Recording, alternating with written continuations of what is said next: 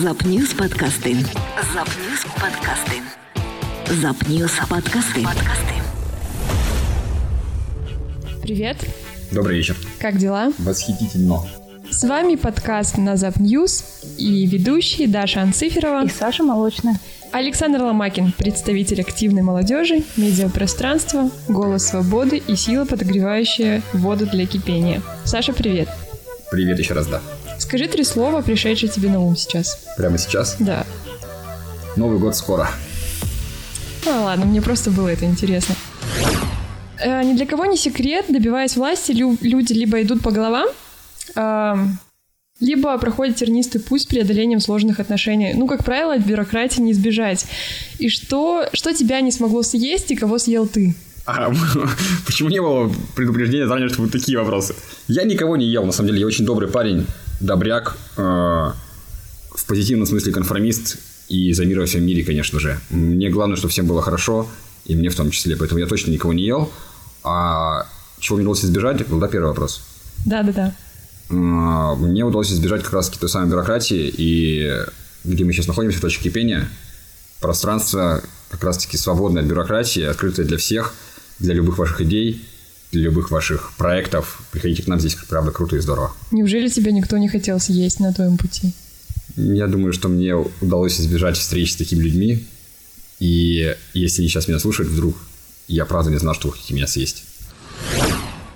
Саша, скажи, каким ты был в детстве, что с корнем в тебе осталось и что нового выросло? Это очень сложные вопросы. А, Я как-то спорил с друзьями, и сейчас делаю, когда мы вспоминаем себя в детстве. Я спорю очень искренне, что я уверен, что люди не помнят себя в детстве, ну, по-серьезному. Я не помню себя пятилетней давности, даже трехлетней давности. А каким я был в детстве, детство, пускай это будет лет до 12, например. Это было 20 лет назад. Я ни черта про это не помню. Я помню отдельные такие эпизоды, но я, конечно, не помню, каким я был в то время. Мне, наверное, не нравилось учиться класса до седьмого, потому что потом понравилось. Наверное, не уверен в этом. Я, наверное, был за справедливость, потому что я всегда был за это и получал за это, и давал за это. И я, наверное, уже тогда был за... Не просто за активность, не, не очень прикольное слово, не очень прикольная формулировка. Я был за то, чтобы ошибаться и отвечать за свои ошибки, не за чужие. И это со мной сейчас до сих пор, что надо не бояться ответственности на любом уровне и круче нести ответственность за свои ошибки, за свои поступки, чем за чужие. А для этого надо брать все в свои руки и делать самому.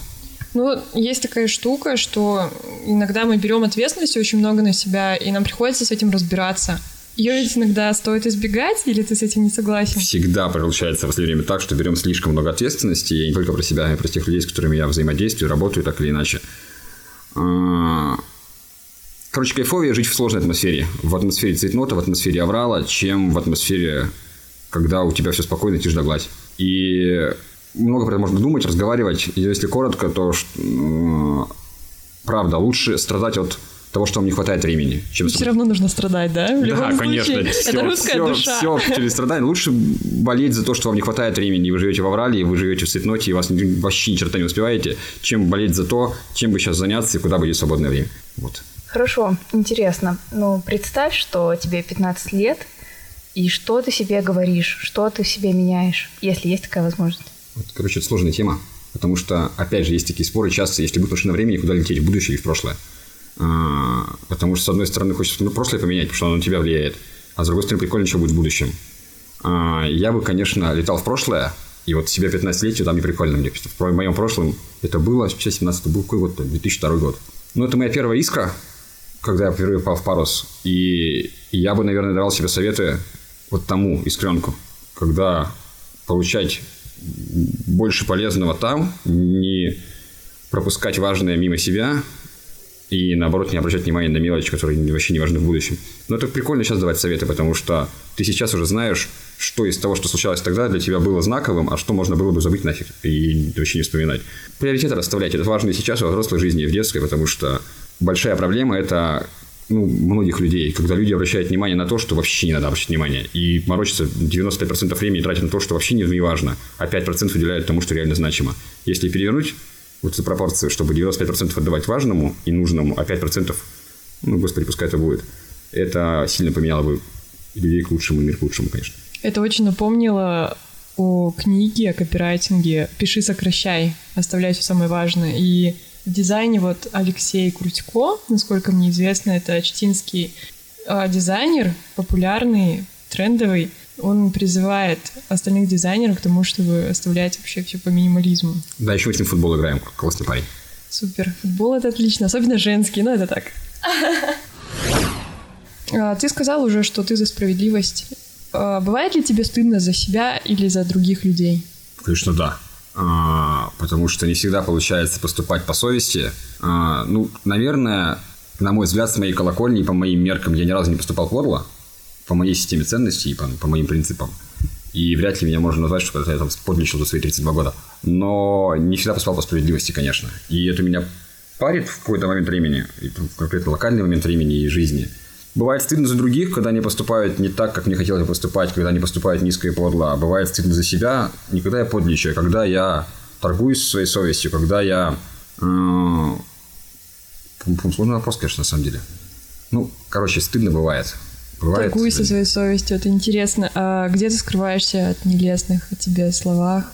Ну, нет времени скрываться. Нелестные слова прикольная штука, на самом деле, потому что когда ты этим парился очень сильно, чудесный портал Читару есть у нас, да, то есть если вы считаете, что у вас в жизни все круто, зайдите на Читару, почитайте про себя комментарии поймете, что вообще нифига у вас не круто. То есть ну, это очень, короче, такая тема. Нет штуки прямо, надо срочно спрятаться, надо где-то себя там, просто тупо нет времени на это заморачиваться. Нет времени даже читать эти комментарии. Есть, есть комментарии прям очень смешные. То есть э, под процентов 80 комментариев про меня, если они это бывают в публичном пространстве, это о моей нетрадиционной сексуальной ориентации. Типа, что вот это увидели вообще этого парня, да он же, я вообще инфа сотка он вообще такой. А как ты относишься к людям нетрадиционной сексуальной ориентации? Следующий вопрос, пожалуйста. Я, конечно, гомофоб. Я, конечно, гомофоб, ребята. Я за традиционные ценности и за э, гетеросексуальные отношения. Ну, знаешь, гомофобия — это такая штука, близкая к жестокости где-то. Нет, я... Вы хотите это реально обсудить? Нет, я не хочу это обсуждать. Я хочу, чтобы ты рассказал свою историю любви. Какую Самый из... настоящий. Ну, Саша. Саша сидит с кольцом на руке. Это очень не смешно. Почему? В смысле, эти штуки... Не смешно, потому что здесь сидят две незамужние дамы. Короче, Ты обрежешь давайте, давайте, давайте я вам расскажу свое отношение к любви, да, наверное. Еще Давай, вот это классно, классно. Ну, просто потому, что прикольная история любви, но они же у всех каждого, у каждого своя, еще они приукрашивают постоянно. Вы же не будете там все правду рассказывать. Вы будете все прямо дополнять... Я в Тиндере лайкнула. Дополнять, дополнять деталями, которых не было на самом деле. Короче, любовь это круто.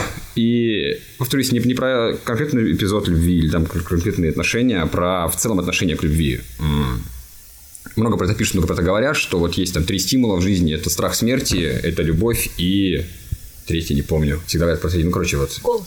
Голод. Наверное. Ну, не уверен, на самом деле, можно быть голодным. А, любовь почему крутая? Потому что любые эмоции, позитивные, конечно, в первую очередь, они переключают тебя, и они позволяют тебе, короче, быть новым тобой.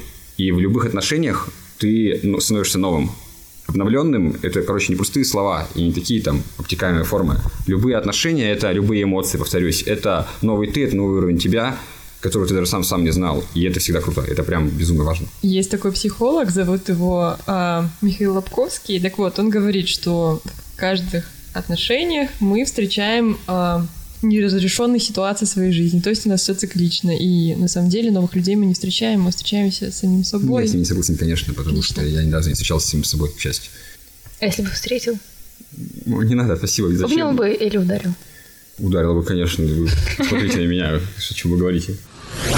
А сейчас мне очень хочется узнать, ты вот вроде похож на такого всемогущего человека, но есть ли вещи, которые ты делать не умеешь, и тебе за это стыдно? Например, может быть, ты картошку не умеешь чистить? Ого, картошка больной вопрос. Я был кухонным работником в лагере «Парус». Однажды мы с товарищем вдвоем чистили, по-моему, 9 или 12 мешков картошки, реально, часов часа 4. Я с тех пор вообще стал виртуозом картошки. Но если про ваше начало вопроса, про то, что я, конечно, не всемогущий, есть такой, ну, больше всего меня бесит слово «решала», в Чите очень много таких людей, которые говорят, что они прямо решало, решало, все зарешают, всем позвонят, сейчас все договорятся. Это вообще кривая схема. Меня прямо бесит всегда, когда работает не система, а люди по звонку. Это не рабочая тема. То есть люди должны меняться, а вопрос должен решаться без них, когда выстроена система. И есть вещи, которых я не умею, их дофига. За те, которые стыдно, что я не умею, самое первое, что приходит на ум, конечно, игра на фортепиано. Я ходил в школу музыкальную до четвертого класса. И, как мне говорила моя школьная учительница тогда, Александр, у тебя такие пальцы, что ты вообще волшебник. И мне с тех пор ни одна женщина так не говорила. И я потерял весь этот навык, и я так хочу играть, на фортепиано. Это прям круто. А из того, что я не. Так это вообще какая история? Чего ржете? Я отказываюсь с вами разговаривать. В общем, реально смешно. Вам в каком месте стало смешно? Вы улыбитесь надо мной еще? Продолжаем. Вам про пальцы смешно? профессионализму Нет, нет, в нет. деле подкастов. Саша, извини нас. Вот это да. Сейчас говорю, как я могу продолжить? Что я еще не умею? Я много чего не умею.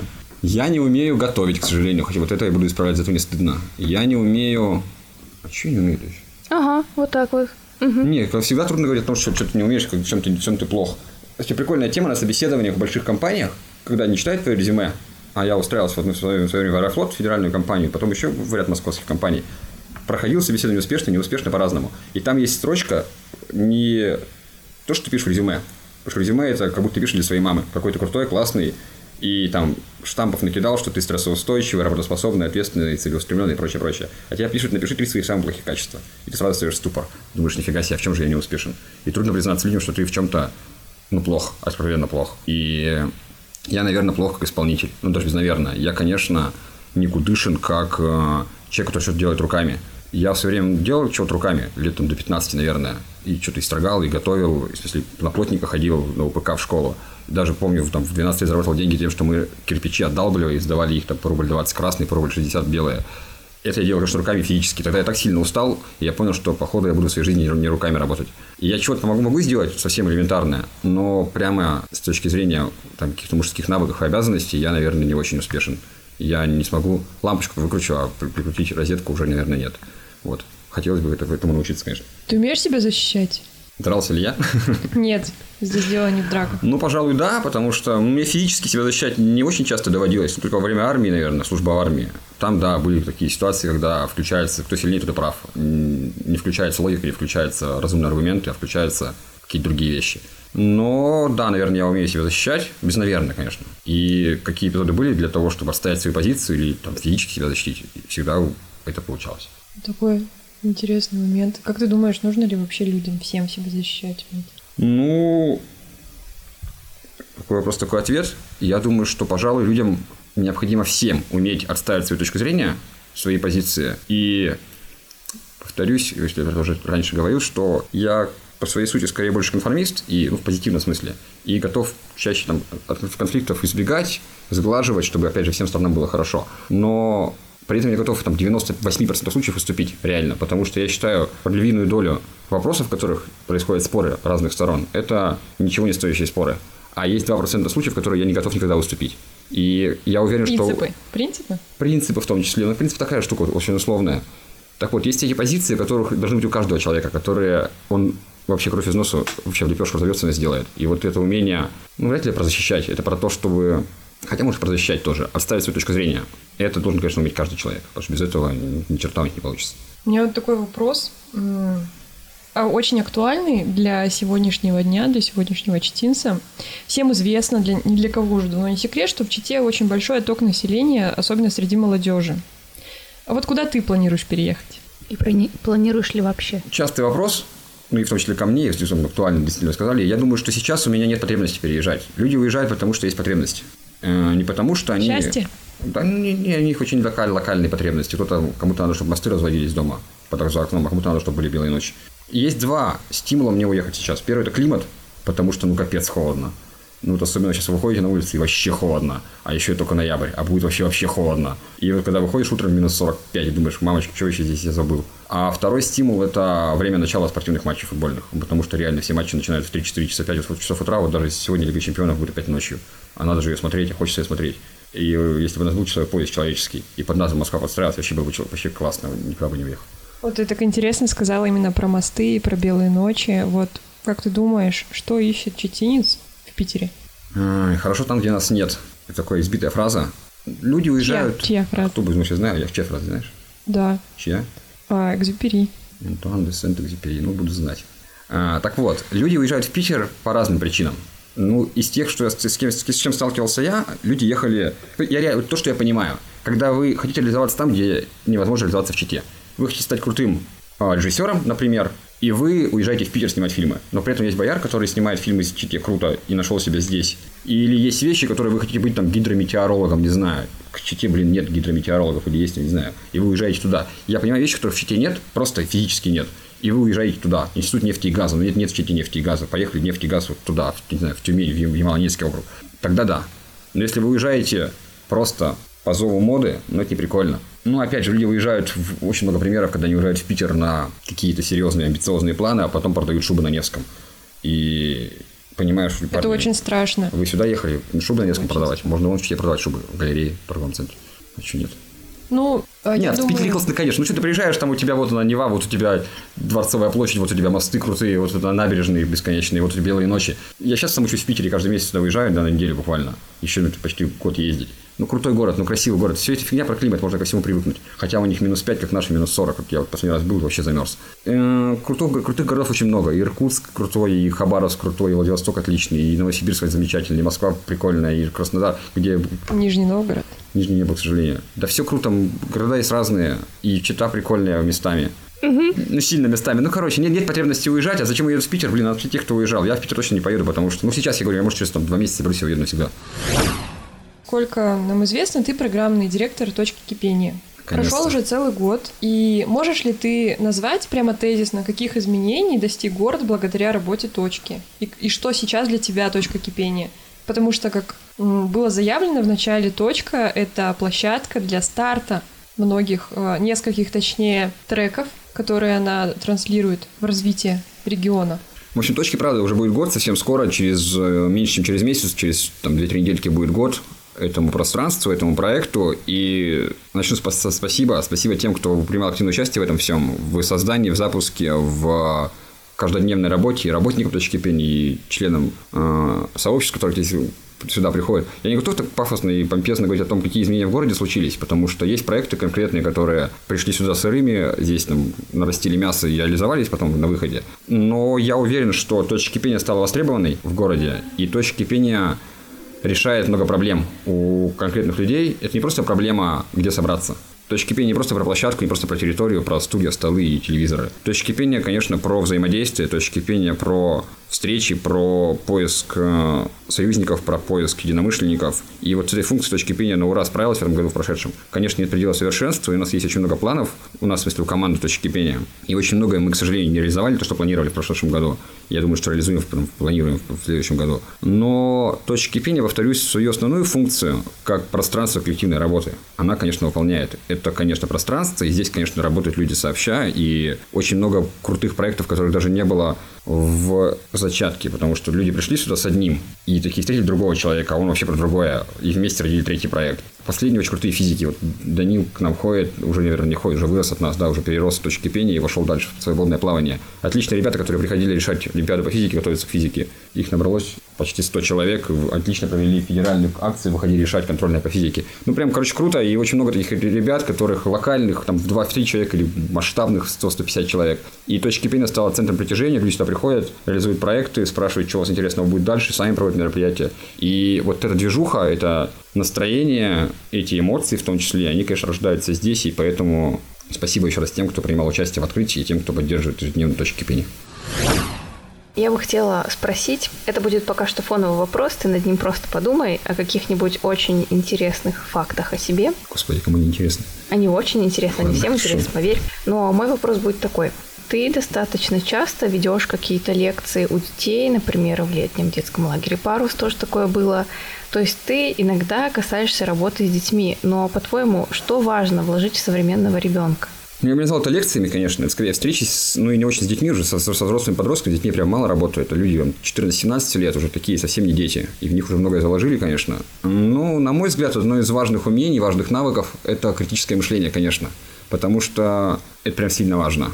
Критическое мышление, умение смотреть на одну ситуацию под разными точками зрения, допускать другую точку. Ну, это же возрастные темы все равно на самом деле, что там, я красавица, все остальные не красавцы. И смотреть на одну, на одну ситуацию под разными углами. И воспринимать, уважать чужую точку зрения, хотя бы как, как что она имеет право быть. И, блин, ну, тяжело давать советы, потому что мы совсем разные. То есть я подросток, подростки сегодняшние – это вообще небо и земля. Они мобильнее, они умнее, они толковее. Что бы там ни говорили, они, конечно, по-другому воспринимают информацию. У них другие вводные. У меня мобильный телефон появился в 11 классе, у них, блин, что, в старшей группе детского садика. И не люблю давать советы, потому что, ну, как бы не тот уровень, не, не тот, даже не тот формат, наверное. Критическое мышление – раз, ответственность – два, и ну, важность ответственности, конечно, и, наверное, побольше уважения к самому себе, к окружающим, потому что это очень важно, конечно. А скажи вот, пожалуйста, коротенькую историю. Вот прям очень должна быть емкая история. Как пройти путь от АУЕ до через Аэрофлот и на самолете высоко до точки кипения. Ну, короче, опять же, это опять к советам, я люблю их давать. Ну, Ладно, давай без советов, давай просто. Да, это э... просто история, история одного человека. Или, я про это писал, даже какой-то на Читару я писал об этом небольшой блог, про то, что Почему круто ОЕ для тех, кто, кто, собственно, в этой системе крутится и вертится? Потому что они считают, что так правильно. Но это же уже умирает, это уже не актуально практически. Не согласен. Нет, это, конечно, если сравнивать, все просто сравнение, если сравнивать с 90-ми, когда вот, я был подростком, мне было там 12 лет, когда вот я, кстати, прям напрямую коснулся, там, 99-й год, это вообще небо и земля. Это и касается и культуры АУЕ, и песен этих блатных, и всего-всего, и всего. Сейчас просто там шансон тролль, когда он стоял, даже у ботанов на телефонах он стоял, и гудки были, и, и метеорит над зоной летит. А, то есть все это помнят, все это знают, с этим красавец. Я к чему? К тому, что, конечно, по-другому все. И, конечно, масштаб другой, и уровень распространения другой. Но это, конечно, есть. Ну, не в Чите, даже в Чите это осталось. Я к тому, что они считают, что так правильно. Они считают, что круто. Они считают, что это единственный возможный путь, единственный возможный формат жизни. Потому что другого они не знают. Если давать человеку понимание, что есть альтернативная реальность, что есть другой вид досуга, другой вид активности, другой вид правильной жизни, просто дай пощупать, дай почувствовать, дай потрогать. Чего ищет ребенок? Такой организации. Я говорю, ты смотри, условно, как, как со мной получилось. Вот он я, не скажу, что я прямо уешник и ходил там, ну, хотя, наверное, да, в какой-то мере я уешник. Вот он я, мне 12 лет, 13 я совсем уешник, потом мне дают путевку в лагерь Искра. Э, смена Искра на перевоспитайся. И я говорю, окей, давайте попробую. Приехал в Искру, потрогал пальцами, что вот так бывает. Понял, что не круто материться, понял, что круто другое. Приехал в город, попробовал опять его я. Думаю, что походу там было прикольнее.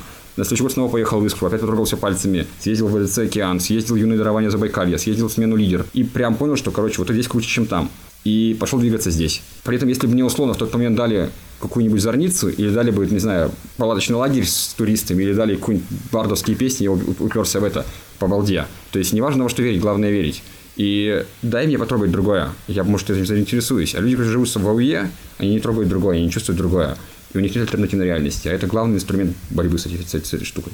Мне вот. кажется, просто ты был таким человеком, который был готов слушать что-то. Ну, мне, мне сложно Может вериться, быть. что тебя поместили из АУЕ в другую среду, и ты такой, да, боже, Короче, это прекрасно, вот очень попробуйте, попробуйте сделать, потому что, условно, я, у меня было много ребят, которые, вот за окном моего дома, на Зенитке, в 30 метрах был детский дом, а за спиной этого же дома в другие окна выходил во двор две общаги. И там был реально филиал ада. И то есть там была, короче, концентрация вообще всего, что может быть плохое в чите. Это стандартная тема, когда все могут любят вспоминать, когда вот какой я был в детстве, я прошел все испытания и стал вообще через терник звездам. Я эти вещи не очень люблю, потому что мне было круто в моем детстве. И вот эти мои общага и эти подруги, эти дедомовские ребята были очень крутыми.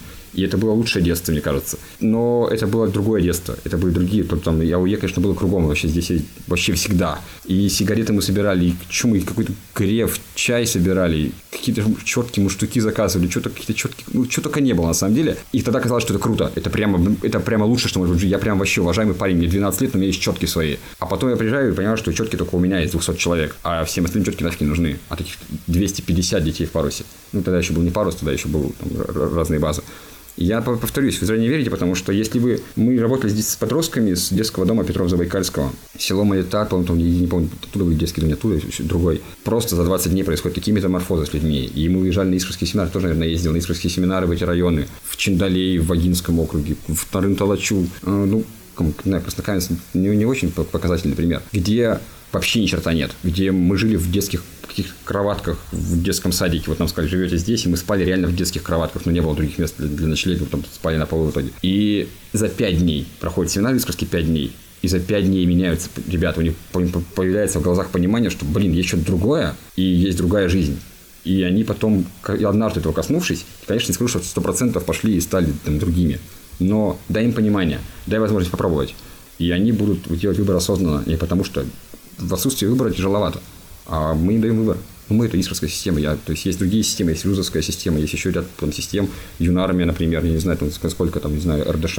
То есть люди, которые работают с подростками и дают им понимание альтернативной реальности. Это самое важное. Что ты в надежде да? смотришь на Сашу. Ты а хочешь что, вопросы про детство? вопросы какие-то такие. Нет, хочешь вопросы про детство, а мы будем говорить о чем-то сложном Я сейчас. не помню то, что мы с мамой недавно вспоминали, я наверное, рассказываю какую-то ситуацию пятилетней давности, я вообще не помню, напрочь не помню. У мамы жил кот, который привез с Владивостока. Реально я купил в все кота рыжего, привез его маме. Он 4 года жил у мамы, я вообще не помню кота. Какой, господи, Владивосток, как я его вез? Спрашиваю человека, с которым я ехал в Владивостоке, мы там в КВН играли, Галя Муратова. Она в подробностях рассказывает, да, мы съездили в какой-то город, в пригород Владивостока, в какой-то блошиный рынок, нашли кота, котенка, привез его, прятал, очень понравился, подарил его маме. Вообще ноль память, ноль, вот просто не было кота в моей жизни. Как я это, как это? Ну, я не помню ни Владивосток, ни кот. Четыре года жил кот у мамы. Я гладил его, любил его. Пять лет прошло, ни черта нет кота. Как это возможно? Я вы поговорите про детство. Детство было 20 лет назад. 25. Мне страшно за точку кипения. Вот, ну, да, да, вы подумайте, я ничего не помню, реально. Или я забуду. Так часто бывает, когда чуть... Ну, короче, это беда. Ну, это... хорошо. Это был первый интересный факт. Может быть, еще что-нибудь? Да нет фактов интересных. Что представили ко мне? Я служил в армии. Это вот прикольный показательный факт, потому что где я, где армия, я служил в армии далеко-далеко, на Курильском острове Итуруп, около Японии. Ну, вот есть остров Кунашир, максимально близкий к Японии. А есть остров, остров Итуруп, это второй, а, если с юга идти, на север. И это как раз спорная территория, которую Япония хочет себе прямо такая прибрать к рукам. А на Кунаш и на Итуруп прям прилетаешь такой на Итуруп, выходишь с самолета военного, господи, что я здесь делаю? Там такой баннер огромный просто. Курильские острова исконно русская земля. Что, короче, никому его не отдадим. Армия – это интересный опыт, нафиг не нужный, конечно, мне лично. Пострелял из пулемета, я был стрелком-зенитчиком, я был пулеметчиком, я был гранатометчиком. А потом я стал командиром отделения младших медицинских взводов. А, должен был на поле боя вытаскивать на себе раненых товарищей в условиях военного времени. Закончил службу сержантом, как раз командиром отделения. Это прикольный факт про меня. Прыгал с парашютом, купался в проруби, все на спор а, проиграл пари и пришлось подпрыгать и купаться. Пари у меня вообще на самом деле не везет. В спорах я постоянно проигрываю. И, короче, не очень прикольно у меня получается потом нести ответственность за эти споры. А, интересный эпизод, Чиков вспомнился про меня, что в девятом классе на фотографии я просто лысый, а, просто под ноль. Потому что, ну, давайте не закончим. У меня есть сестра младшая, на полтора года меня младше, ну, практически ровесники мы с ней, у нас практически был один круг общения. Ну, собственно, мои друзья – это ее друзья, ее подруги – это мои подруги. И в девятом классе она Получается, она была в седьмом, решила попробовать на мне. У нас одинаковый цвет волос, она решила попробовать на мне, как будет выглядеть она обесцвеченная. Ну, то есть, ее, мои волосы как обесцветятся, так же будут ее волосы. Я в это время спал, она намазала меня зубной щеткой на голове небольшое пятнышко, попробовать, какой будет цвет. Я проснулся от что дико, дико болит голова, просто, короче, кипит башка, прямо кошмар, прямо горит. Пошел мыться, помыл голову, понимаешь, что белое пятно какое-то, ну просто пятно в пол головы. А сестра сказала, что как бы окей, ей не нравится цвет волос, который получился. А мне пришло, а мне завтра выпускной в этом классе, мне пришлось бриться на лысо просто под ноль, чтобы ну, не ходить с точкой на голове. На какого, возможно, литературного героя ты равнялся в своем детстве, на кого ты хотел быть похожим? Что-нибудь такое у тебя есть? Прямо, короче, кумиров таких явных у меня, конечно, не было. Ну, или были, но я не вспомню их. То есть, прямо я вот хочу быть как он. Такого, наверное, нет. Я ну, хотел подергать несколько качеств разных людей который прям вот он вот такой мужественный, оп, у него мужество забираю. Вот это прям такой, не знаю, талантливый, у него беру талант. Вот это такой смелый, беру у него смелость. Так, наверное, да. Очень, ну, очень много примеров. Например, Гагарин. Вот, смотрю, Гагарин просто тебя отправляют в космос. Ты просто летишь фиг пойми куда, там никто ни разу в жизни не был. И тебе говорят, парень, надо слетать в космос. И ты говоришь, поехали. И это, конечно, просто, ну, не, не, не знаю, с чем сравнить. Мне кажется, ни один человек, ему никто не, не поймет, что там... Вот просто ты сейчас уже понимаешь, что в космосе делать. А тогда просто тебе говорят, парень, ну, надо. Ты говоришь, ну, поехали. Короче, Гагарин, конечно, просто человечище. Из литературных героев, конечно, моя любимая книжка детства, их две. Первая – это «Король Матиуш I», а, Корчак или Корчак, как правильно ударение, Януш. Ну, короче, будет Корчак. Корчак. Корчак, ну, пускай будет Корчак. Короче, неважно, какое у него ударение, конечно, но вот я «Король Матиуш I», не знаю, я прям не помню половину книги, даже про 80 помню. Ну, прям так меня поразило, этот парень маленький. Я вот думаю, вот моя любимая книжка прямо с самого раннего детства, прям совсем, когда я маленький был. А когда уже был не совсем маленький, а такой подросток, это, конечно, граф Монте-Кристо, потому что это книга про справедливость, что вообще всех покарала жизнь и сам граф Монте-Кристо всех покарал за то, что они поступили неправильно. И хэппи-энд, и все классно. Вот граф Монте-Кристо прям круто. Саша, ты буквально наш первенец в подкастах. Мы тебя очень ценим и очень сильно тебя благодарим, то, что вот ты сюда пришел. И поверь, твой э, спич был очень полезный, и люди будут его слушать, и они по-любому изменятся, и на следующий день такие, боже мой, как я сильно Ну да, так, прокачался». конечно, рассказывайте мне. Я верю, конечно, да не. Мне на самом деле вообще будет другое. Сказали, будет подкаст «Точка кипения». Я думаю, сейчас что-нибудь скажут, раскрой про то-то. Я полчаса расскажу и разойдемся. А я, конечно, не ждал такого формата. Прикольный формат, интересный было. Если мне заранее сказали, что будет такой формат, было бы не так интересно. А вот я только пришел неожиданно, и мне прям кайфанул. А тут был вас другой. Ну, я, конечно, я ну, не верю вам, что все будет люди, все поменяются, прям утром встанут, вообще нужен ли я. Но за благодарность спасибо, за то, что я вам ценен. Тоже не очень верю, тоже спасибо. Спасибо тебе большое. Как дела? Восхитительно. Пока. Доброго вечера всем. Будьте здоровы, активны и одевайтесь теплее. Очень холодно на улице. Запньюз подкасты. Это был подкаст на Запньюз. Ищите нас и слушайте ВКонтакте, SoundCloud, Google Подкаст и Яндекс Подкаст.